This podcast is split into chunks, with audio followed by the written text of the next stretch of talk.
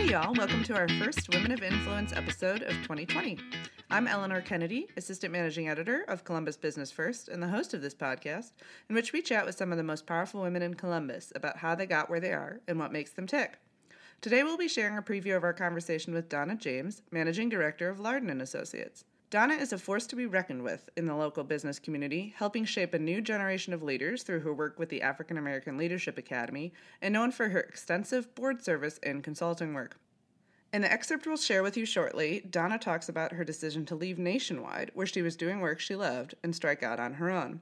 But before we get to that, I wanted to spend a few minutes on another powerful woman who recently made a big decision about striking out on her own. I am speaking, of course, about Her Royal Highness the Duchess of Sussex, the one and only Meghan Markle. Okay, she's striking out with her husband, not fully on her own, but bear with me. Loyal podcast listeners will know I am a confessed royal watcher, a passing interest that has only been amped up in recent years thanks to the premiere of The Crown on Netflix and Markle's arrival on the scene. Wednesday morning, a Facebook group I'm in that discusses royal gossip, please do not judge me, posted a vaguely sourced story suggesting the Sussexes would be stepping away from their royal duties. But the group conclusion was that it would be months or maybe years before that really happened. Imagine my surprise then when the Instagram post heard round the world rolled out just a few hours later. Let me be clear for those of you who have not turned off the podcast and dismissed me as an unserious person for caring about this stuff. Part of my interest in the royal family is my fascination with trying to understand why on earth any of us care about the royal family. And yet we, or at least I, care so much. In the case of this Harry and Meghan news, the intrigue is somewhat obvious. There's the issue of her Americanness and her race, her status as a divorcee, the fact that The Crown is currently a very popular television show, and it's incredibly tempting to fan cast season six when all this gets played out on our television screens.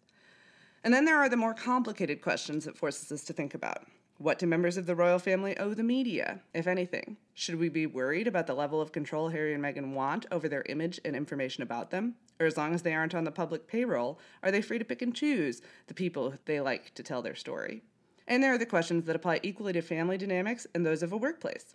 How much respect and consideration do you owe your boss? Or your grandmother, in this case, although she's kind of both. When you decide enough is enough, how do you know that enough has gotten to be enough? When is the right time to walk away? Unfortunately, when it comes to Harry and Meghan and the rest of the Windsor clan, we'll probably never know the true unvarnished story, despite Peter Morgan's best attempts when that highly anticipated Crown season rolls around. But many of the questions I raised are ones that, in various forms, can easily apply to the women featured on this podcast, and I look forward to thinking through them with them. So now, let's hear Donna James talk about a time she decided it was time to move on.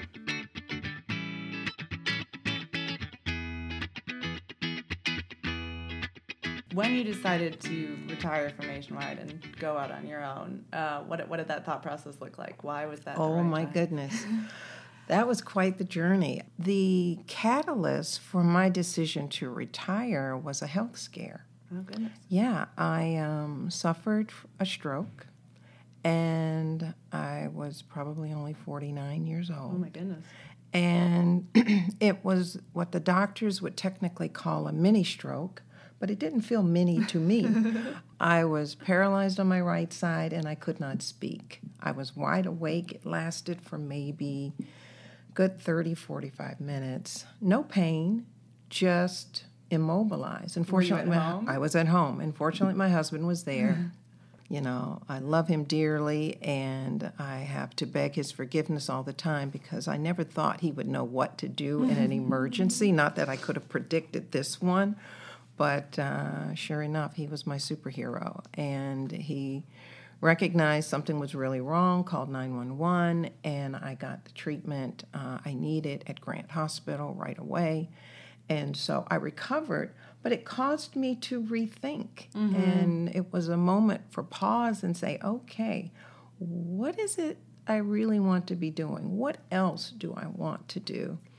And I knew I wouldn't be able to figure that out if I kept doing what I was doing. And what I was doing, I loved. Mm-hmm. I was running five um, subsidiaries um, for Nationwide, all in different areas of financial services. One was a global business. The others were based in the U S, mortgage uh, banking, um, healthcare, health and productivity. I mean, it was And I had an innovation unit. So it was a wonderful portfolio mm-hmm. of companies, and I really enjoyed that. I wanted to do a little more in community and family. So I said, you know what? I'm going to step away and rethink all of this. And it was very scary. Mm-hmm. Um, boards, corporate boards, that was one thing I knew I wanted to do when I retired. I didn't think I was really ready to retire mm-hmm. at forty-nine. So I had one board that I was already serving on. Another had offered me a position, and I had to turn it down after the stroke.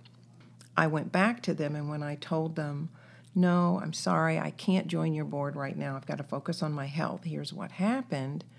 A week later, they called me back and said, Donna, you take your time. You get well, and when you are ready, call us. We will wait for you. Mm-hmm, mm-hmm. And that blew me away. Because I was so accustomed to waiting for, reaching out, bending over backwards for everyone else, to have this major company say, get well, we will wait for you, mm-hmm. was amazing. And they did. It um, took me, you know, several months, and within four months, you know, I was back and knew what I wanted to do, and uh, decided to retire from Nationwide, start Lardon and Associates, and do um, corporate governance work. Mm-hmm. And um, I now still have my portfolio of businesses, just from a different seat, uh-huh. a different room with a view. Have you ever missed being part of the behemoth that is Nationwide? I miss the people. Good friends, great colleagues, wonderful stories. I get together with several of them, but no, I don't miss what I was doing. Mm-hmm. I it was the right step for me at that time. I had quite a few people who challenged it and wondered if I was off my rocker and overreacting, but um, no, I took a risk, and it was the right risk to take.